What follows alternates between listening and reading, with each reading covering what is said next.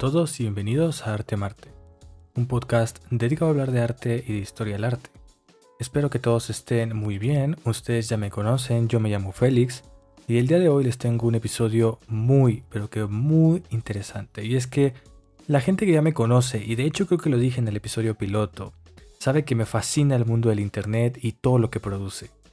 Ah, vamos, no podrían escuchar todo lo que les digo si no fuera porque existe el Internet y puedo subir mis episodios a, Anchor, por Internet y todo el mundo los puede escuchar. Siempre me ha fascinado la esencia del arte en Internet y todo lo que eh, puede hacerse gracias al carácter colectivo que tiene el Internet. Porque efectivamente el Internet produce mucho arte y algo de este arte es copiado para hacer la cultura de masas, como la nostalgia de los 80s que comenzó como un meme en los foros pero terminó incrustándose en la cultura popular y ahora The Weeknd hace canciones ochenteras con la Rosalía y podemos escuchar Somebody That I Used to Know, pero en modo ochentero, ¿no? En fin, el Internet y el arte, en su totalidad, es extremadamente amplio. Y si el arte, regido por instituciones como galerías y museos, ya es complicado de catalogar y definir, obviamente el arte de Internet también va a ser todavía más difícil de separar. Pero dentro de lo toda la amalgama de producciones artísticas hay una que se viene arrastrando desde el siglo XIX hasta nuestros días y que Internet fue el medio perfecto para seguir evolucionando. Estoy hablando del esteticismo o como se dice en inglés, el aesthetic. Así que les voy a hablar de este movimiento y cómo este movimiento del siglo XIX hoy en día todavía tiene mucha influencia en cosas como el Vaporwave, esos feeds de Instagram super colores pastel, el aesthetic, esas canciones ochenteras super retro y todo ese tipo de cultura de masas que el internet ha producido a través de producciones artísticas muy muy interesante. Así que banda, pónganse cómodos, traigan un café porque vamos con el tema del día.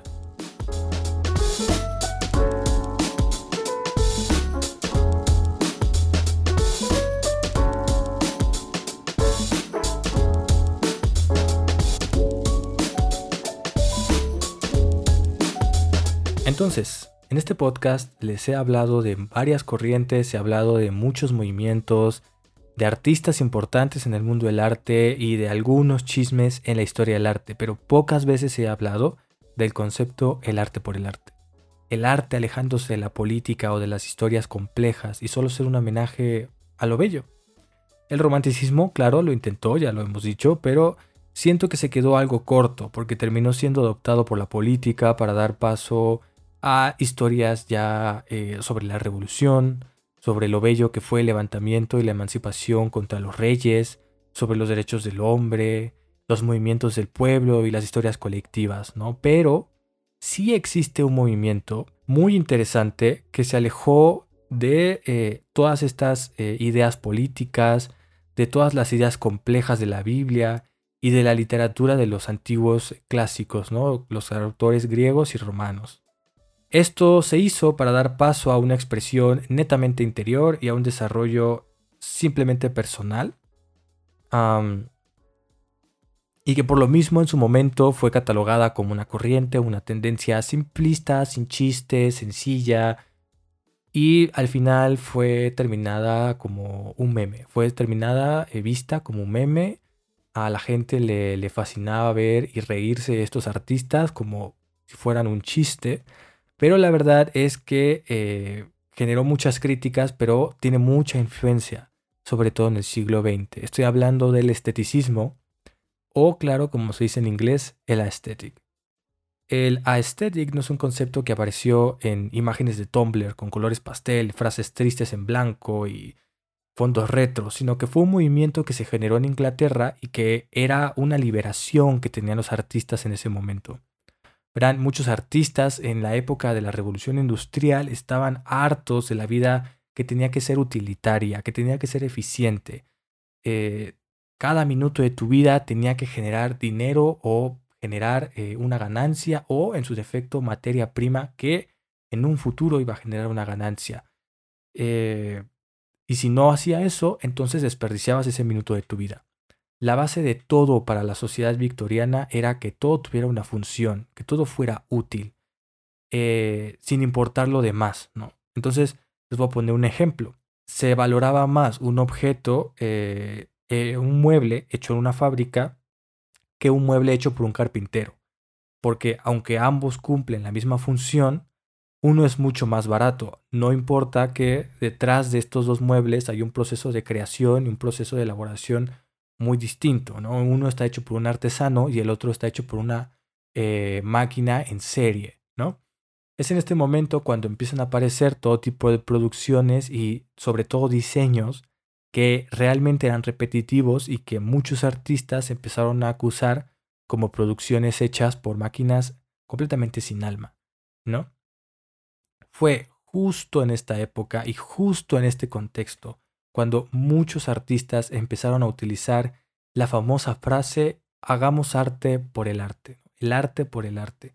Era una forma de escapar de toda la vida utilitaria, de que todo tiene que tener una función, de que nada puede ser un simple gusto, y se empezaron a hacer obras cuya única finalidad era crear experiencias personales, experiencias internas, experiencias que buscaran ser bellas y que no tuvieran que ser justificadas con un significado profundo o que tuvieran que comunicar algo muy especial o algo muy diferente o que, mira, estoy representando cómo la Virgen llegó. No, nada de eso. Es simplemente el placer de hacer algo bello, el placer de tener el culto a la belleza y el placer de expresarse uno mismo a través del arte. Era toda la idea, ¿no? Y esta era la idea principal del esteticismo, explorar la belleza y dejar a un lado todo lo racional, todo lo complejo.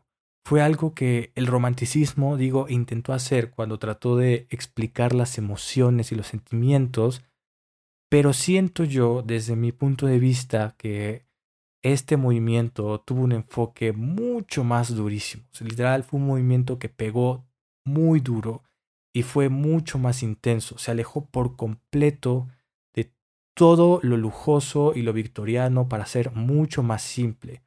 Vamos a ver autores esteticistas con composiciones muy sencillas, composiciones poco saturadas, van a ser simplemente eso, expresiones personales, expresiones que recuperan colores pastel, recuperan la estética oriental. De hecho, esto de recuperar la oriental es algo que curiosamente está pasando en todo el mundo y que creo que sería interesante para hacerlo en un episodio, porque hay una revista en México, yo ya les he hablado de esta revista, la revista Moderna, que para los que no lo sepan es una revista que se hizo en México con el objetivo de explorar el, modernismo. ¿no?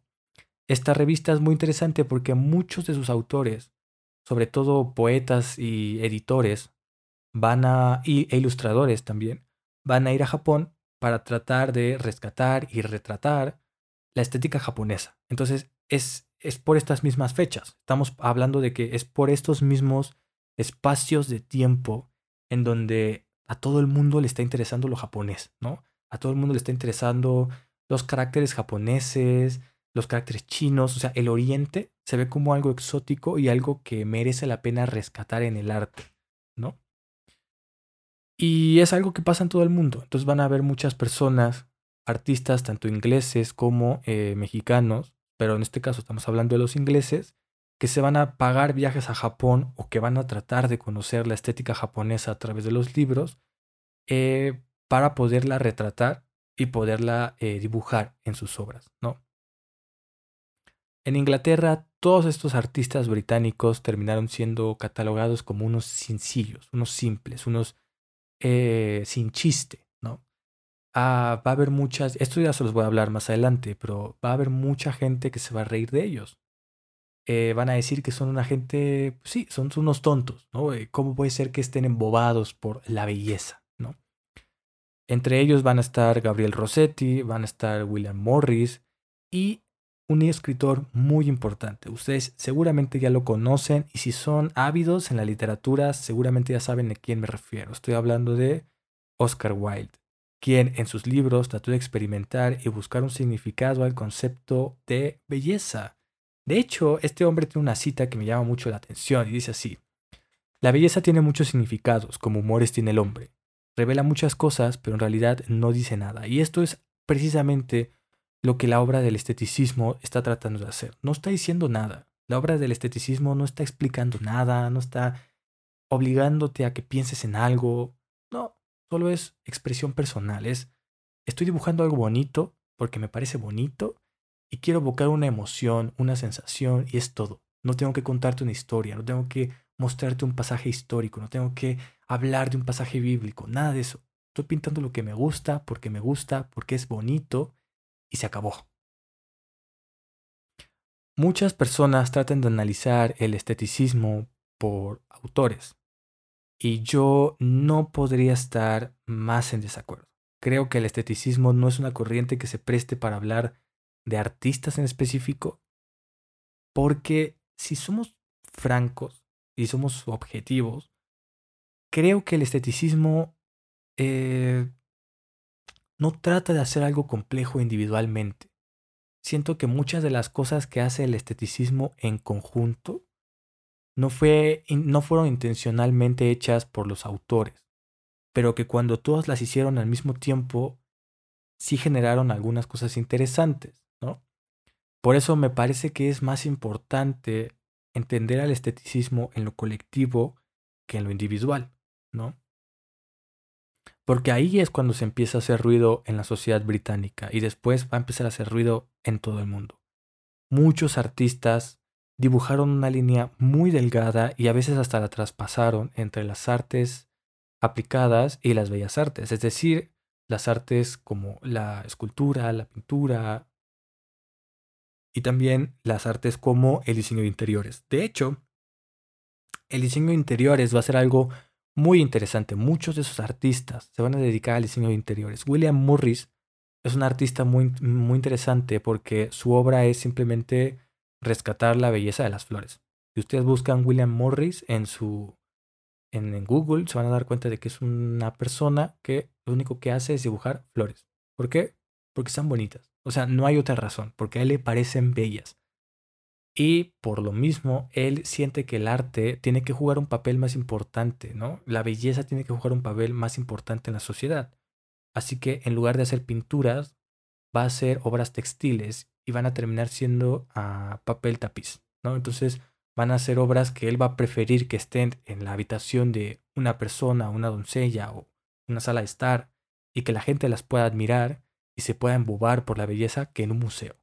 Y esto, queridos amigos, va a ser una, eh, una característica muy importante del esteticismo, porque va a cambiar por completo la relación que tienen los artistas con la sociedad. ¿no? Los artistas como estos entes inmaculados que solo producen para las clases altas y que sí, algunos se fijan en las clases bajas, pero su producción está pensada para las clases altas, no esta gente está pensando en aplicar sus conocimientos y acercarse a la sociedad de otras maneras. Este, en este caso, el esteticismo eh, se enfocó mucho en el diseño de interiores, en las casas, las habitaciones, los muebles. Vamos a ver artistas como Rossetti, que además de sus obras de arte que iban a aparecer en galerías y de las cuales ya voy a hablar, se va a dedicar al diseño y va a buscar un concepto que en este momento se le conoció como la Casa Bella o Beauty House en, inglés, ¿no? La clase media va a ser, digamos, el objetivo del esteticismo y, van a tratar de convivir con ella y esto se va a ver, sobre todo con la clase media y clase baja también, y esto se va a ver reflejado, eh, por ejemplo, en muchas de las modelos y de los vestuarios que tienen las mujeres en todas las obras esteticistas. No nada más va a ser una amalgama de eh, vestidos japoneses junto con vestidos muy clásicos, ¿no? Eh, de los antiguos griegos. No, no nada más va a ser eso, sino que van a ser mujeres que van a salir eh, con el pelo muy relajado, casi siempre sin nada de pintura en el rostro o muy poca. van a salir incluso hasta despeinadas, ¿no? A diferencia de, obviamente, los vestidos lujosos, que utilizaban las mujeres británicas de clase alta del siglo XX. Esto de ver a las clases medias, clases bajas en este momento va a ser muy importante para los movimientos artísticos del siglo XX y podría decirse que este es uno de los primeros reniegos que tiene el arte que realmente pegaron con tanta fuerza que creo que incluso hoy en día todavía sigue vigente en el Internet, pero de eso voy a hablar después, ¿no? Este reniego este, este, este buscar ¿no? lo bonito y lo estético del, del mundo del arte, ¿no? Generó mucha polémica, muchísima, porque la sociedad británica no estaba acostumbrada a entender el arte de esta manera, no estaba acostumbrada a una lectura que no quisiera decir algo más allá de los conceptos de belleza o de entender sensaciones. Y cuando digo sensaciones me refiero a todo tipo de sensaciones. Hubo incluso artistas cuyo único objetivo era hacer una imagen que pudiera evocarte en ti un olor. O sea, que pudiera jugar con tu cerebro al punto de que pudieras imaginarte un, un olor, ¿no? Nada más, no buscaban rescatar un pasaje bíblico, no tenían una justificación racional, era un lujo, un gusto, un experimento y era pura expresión interna, ¿no? Expresión personal. Al final, la sociedad británica y el arte en general consideró al esteticismo como un meme. Se burlaron de muchos de estos artistas y terminaron eh, acusándolos de, ya les había dicho, tener poca seriedad, e incluso hubieron muchas revistas que se burlaban de todas estas personas. Hay un, eh, una imagen muy interesante de un dibujo de Oscar Wilde que está, eh, lo dibujan como un tonto, viendo como tonto, literal se le cae hasta la baba, una flor. ¿no? Es como, miren, esta es su gran experiencia creativa, esta es, este es el gran artista, una flor, ya, es todo. Eh, y todavía fue mucho peor cuando se descubrió que Oscar Wilde era homosexual, porque entonces ahí se empezaron a dibujar a los artistas afeminados, se les empezó a juzgar porque decían, ah, seguramente él gusta de ver la belleza. Sin embargo, repito, el daño que hizo el esteticismo ya estaba hecho. O sea, el esteticismo y la idea del arte por el arte ya se había impregnado en la literatura, ya se había impregnado en la poesía, y más que detenerse por las críticas de la prensa y de las galerías y de los expertos, se difuminó. Pero no fue hasta en el siglo XX, pero XX de verdad, que simplemente van a aparecer artistas que retomen la expresión personal, que vayan a ser más críticas de nuevo al arte y que vayan a imponer o por lo menos tratar de mostrar en sus obras una mirada que pondere lo interior más que lo político o lo histórico o lo bíblico o lo religioso o qué sé yo.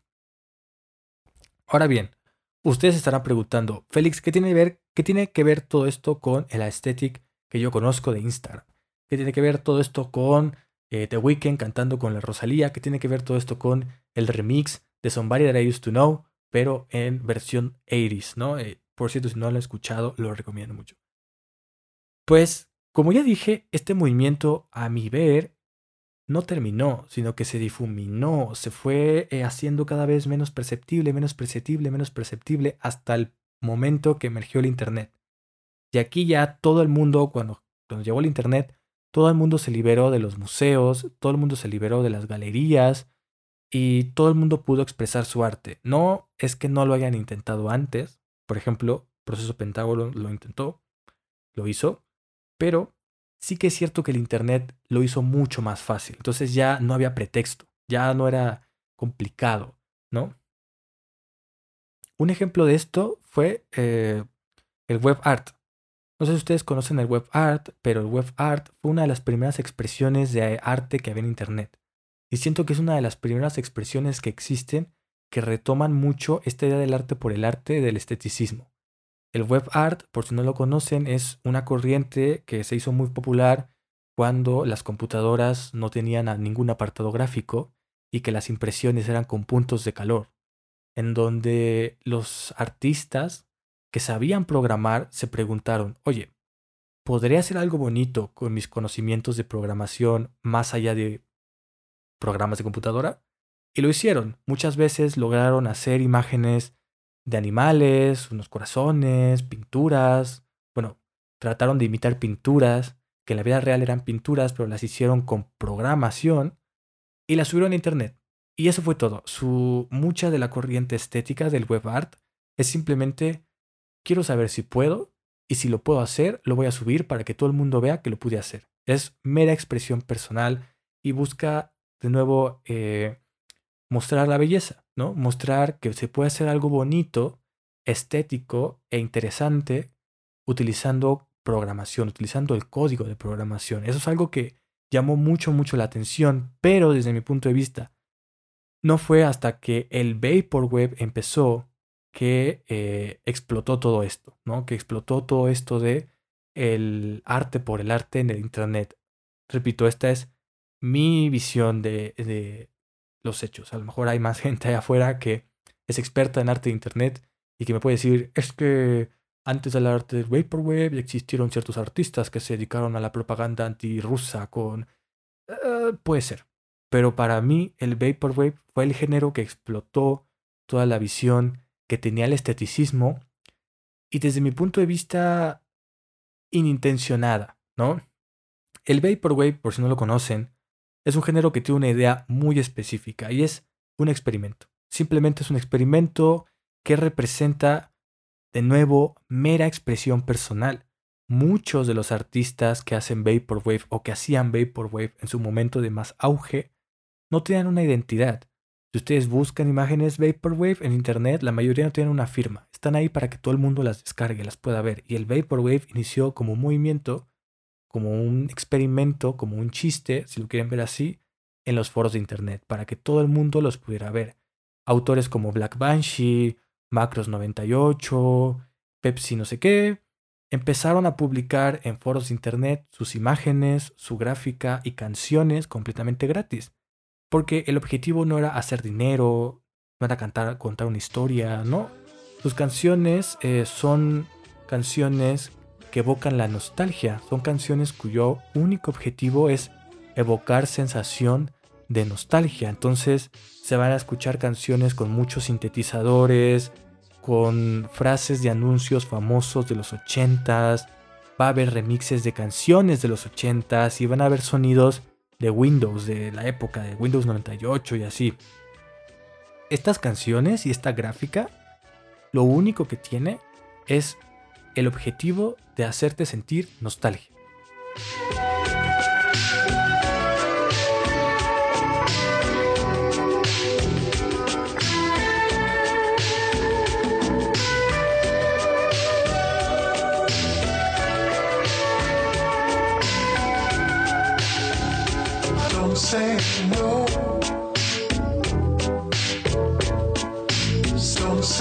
no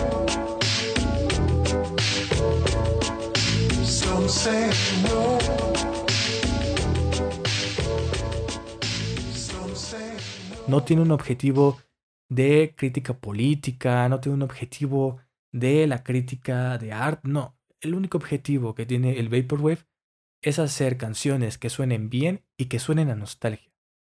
Eso tiene cierta conexión para mí con el esteticismo, pero no es solamente la producción sonora, sino también la producción gráfica. El Vaporwave es una amalgama de cosas que no tienen relación una con la otra. Eh, como dije recién, para los esteticistas en su momento fue muy común que muchos de los artistas buscaran juntar elementos orientales y clásicos sin sentido aparente, solo porque se veía bien y ya. Por ejemplo, en la obra The High Field de Thomas Armstrong se van a dar cuenta de que eh, si ustedes la buscan, les doy un momento para que la vean, pero si me siguen en Instagram ya la vieron, The High Field de Thomas Armstrong, se van a dar cuenta de que eh, pues son tres mujeres que tienen tres vestimentas completamente diferentes, ¿no? La mujer de la eh, izquierda va a ser una mujer con un vestido muy con patrones de flores, muy al estilo oriental. La mujer del centro va a tener una vestimenta muy al estilo clásico, al estilo antiguo, al estilo mujeres de la época de los romanos y de los griegos. Y la mujer del lado derecho va a tener un vestido, muy eh, inglés, pero eh, de la clase media, ¿no? Entonces eh, se dan cuenta de que estas vestimentas no tienen relación una con la otra, más allá de que sean bonitas. Bueno, pues el Vaporwave hace exactamente lo mismo. El Vaporwave, hacer una amalgama de cosas que no tienen sentido, nos vamos a dar cuenta de que vamos a ver esculturas griegas con letras japonesas, y en una esquina va a haber un, Game Boy y en el fondo está el logo de Pepsi. Y ya, es todo. Nada de esto tiene relación, así como en las obras del esteticismo, estos vestidos no tienen relación uno con el otro. Las mujeres que están representadas aquí son mujeres completamente inglesas. No, no, no es que estén mostrando la variedad de razas en el mundo, no, es que son mujeres completamente inglesas con vestidos diferentes que no tienen relación uno con la otra. Simplemente es que se ven bonitos estos vestidos, se rescató lo antiguo, se rescató lo japonés, y aquí está pasando exactamente lo mismo. Repito, no creo que esto se haya hecho a propósito, no creo que esto los artistas del Vaporwave lo hayan hecho eh, a, conciencia, ¿no? De decir, voy a rescatar lo que hizo el esteticismo, o, quizás sí, pero me parece muy interesante, más allá de tratar de encontrar eh, relaciones, sino que es, no sé, un deseo que al parecer ha estado conservándose en la historia del arte por mucho tiempo y que no fue hasta que el Internet le dio acceso a miles de personas para expresar sus ideas de lo estético y de lo bello, que se volvieron a retomar estos mismos ideales, ¿no? Entonces, no sé, me parece súper, súper interesante ver cómo estas obras del Vaporwave, estas imágenes del Vaporwave que salieron en foros, no tenían absolutamente ningún significado. Eh, no hay ninguna relación entre la estatua del David y el Game Boy que ponen en, el mismo, la misma imagen, no. Pero todas juntas, todas estas, todos estos elementos juntos hacen que se sienta cierta nostalgia, sienta cierta emoción y que digas, oye, está bonita la imagen y te des esa sensación de que los ochentas fue una época mucho mejor. Eso, amigos míos, siento que es muy esteticista, siento que es muy de los artistas esteticistas, que en su momento quisieron expresar emociones con lo bello, solo que aquí en lugar de ser lo bello es lo bello a través de lo nostálgico, lo bello a través de sentirse nostálgico, es decir, ah, los ochentas, qué bonita época, aunque realmente los ochentas fue una época difícil. Pero tienes ahí la imagen Vaporwave que te hace decir cómo extraño esos días en los que estaba jugando Game Boy y estaba tomando Pepsi en la casa de mis papás, ¿no? De este mismo modo empieza a aparecer el aesthetic, y a partir de aquí me voy a referir a la aesthetic como la aesthetic que nace Internet, como esta corriente, si lo podemos decir así, o, género, no sé si pueda considerarse corriente o género, pero una tendencia, como esta tendencia que surge en Internet, y esteticismo como la del siglo XIX, ¿ok? Entonces, en estos momentos, al mismo tiempo que está el, Vaporwave, empieza a aparecer la aesthetic de hoy en día son estas imágenes que solo buscan tener y explorar composiciones muy sencillas, composiciones geométricas y composiciones que eh, cuenten con colores pastel, colores eh, muy eh, livianos, igual que el esteticismo, ¿no? Entonces, no sé, siento que hay muchas, muchas conexiones aquí y me parece muy interesante eso. Y muchas de estas imágenes se hicieron famosas en Tumblr, una página que creo que a día de hoy ya está muerta, yo nunca la usé, pero por lo que me cuenta la gente y a las personas a las que les pregunté, Tumblr era una página de mera expresión personal, de expresarse y sacar eh, ideas, emociones, pensamientos, teorías, lo que sea de lo que sea.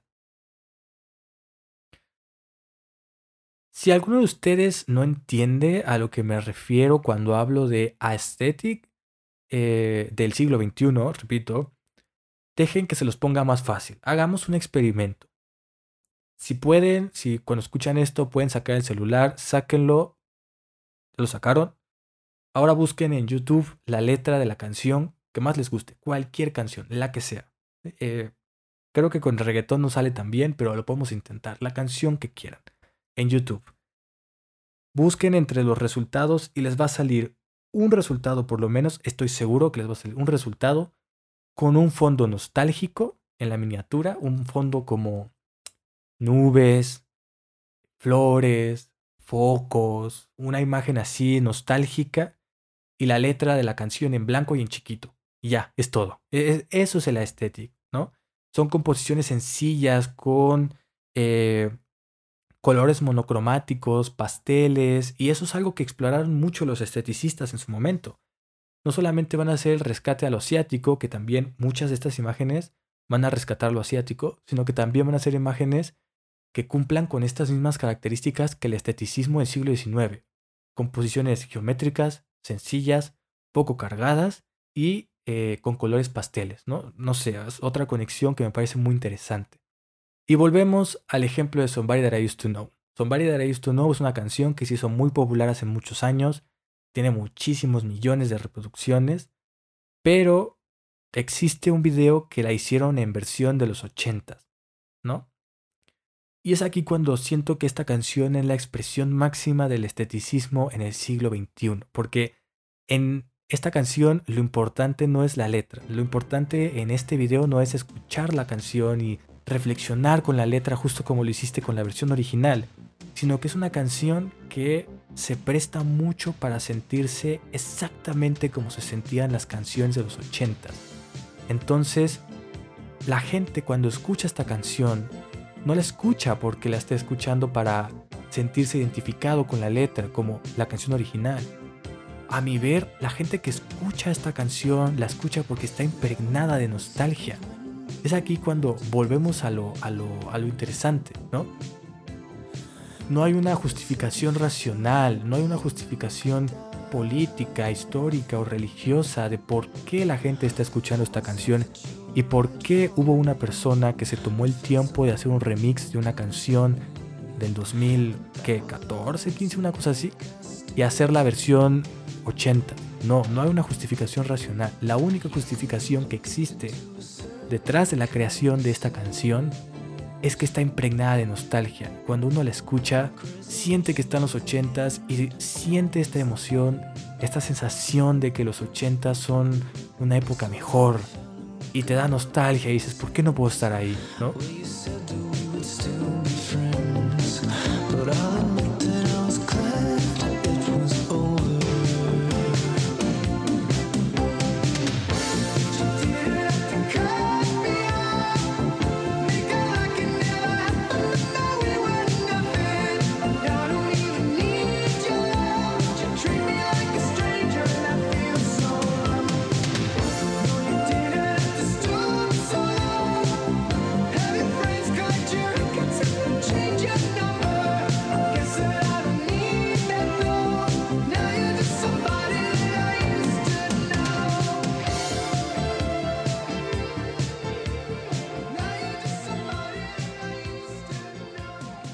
Es muy interesante que eh, este movimiento del siglo XIX siento que se esté replicando en la actualidad. Es, para mí es muy interesante que este movimiento está teniendo hasta cierto punto eh, cierto eco, ¿no?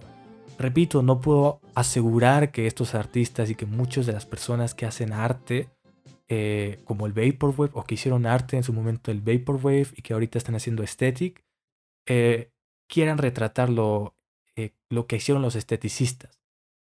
Pero no podemos negar, al menos para mí, que es muy interesante que todas estas ideas de explorar el arte por el arte, la belleza por la belleza, eh, y lo estético por lo estético y nada más, para transmitir emociones y sensaciones, se está replicando hoy en día en el Internet, ¿no?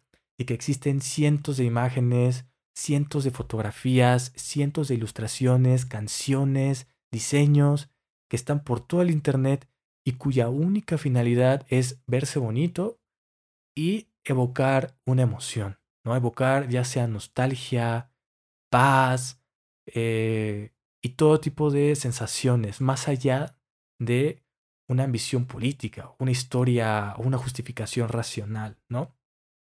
Otro punto que a mí me parece muy interesante es que eh, mucha gente eh, ve y consideró el Vaporwave y el Aesthetic como un meme, ¿no? Y no lo toman en serio. Yo en lo personal tampoco me puedo tomar el Vaporwave muy en serio con la cantidad de referencias y chistes que tiene, pero sí es interesante cómo en su momento el esteticismo no fue tomado en serio por la sociedad británica y cómo a día de hoy el Vaporwave y el Aesthetic no se pueden tomar en serio tampoco. Quién sabe, quizás dentro de 20 o 30 años habrá una persona que haga un podcast de historia del arte y en el mundo del Internet y eh, va a retomar al Vaporwave y el Aesthetic y les va a platicar la misma historia que yo le estoy platicando con el esteticismo. No sé, me parece algo muy interesante. Además, si vemos estas producciones, si vemos el Vaporwave y el esteticismo como algo individual, se parece mucho al esteticismo del eh, siglo XIX, porque individual no nos dice nada, pero de forma colectiva el Vaporwave y el Aesthetic nos dicen un montón de cosas y generan muchas preguntas a la sociedad. Así como el esteticismo cuestionó el papel del artista en la sociedad, el papel del arte en la sociedad, qué puede ser y qué puede no ser arte.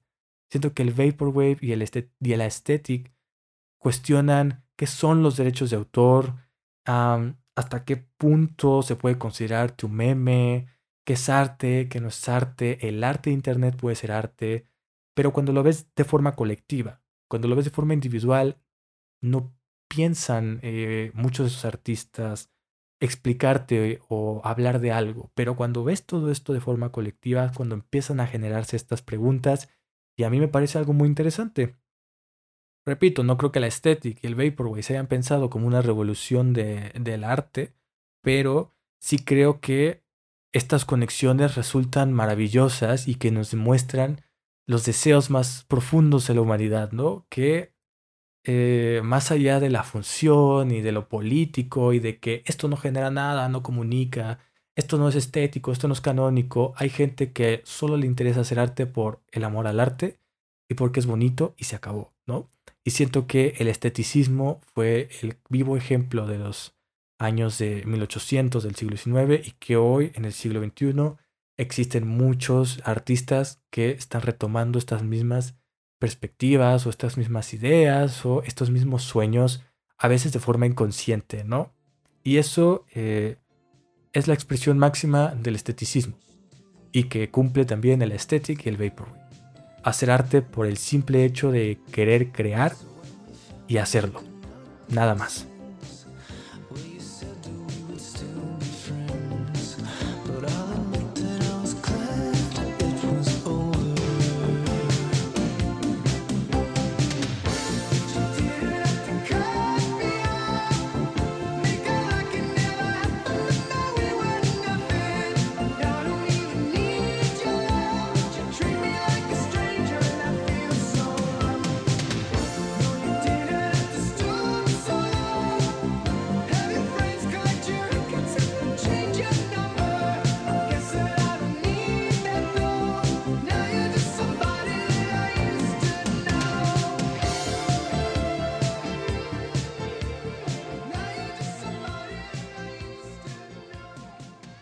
Bueno gente, hasta aquí el episodio del día de hoy y hasta aquí mi debraye sobre el esteticismo y el vaporwave. Espero que les haya gustado muchísimo este episodio.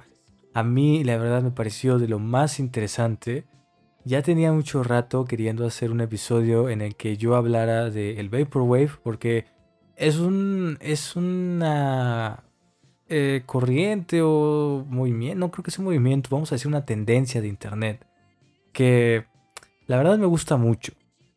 Pero cuando empecé a leer todo de lo que tenía el esteticismo para ofrecer y estas conexiones, me pareció, no sé, me pareció maravilloso, me pareció interesantísimo ver cómo estas mismas ideas y estas mismas tendencias, obviamente en menor medida, porque el esteticismo es una protesta, es un reniego de lo que se estaba haciendo en ese momento y el aesthetic, el vaporwave solo es una tendencia, es como, lo quiero hacer ya, ¿no?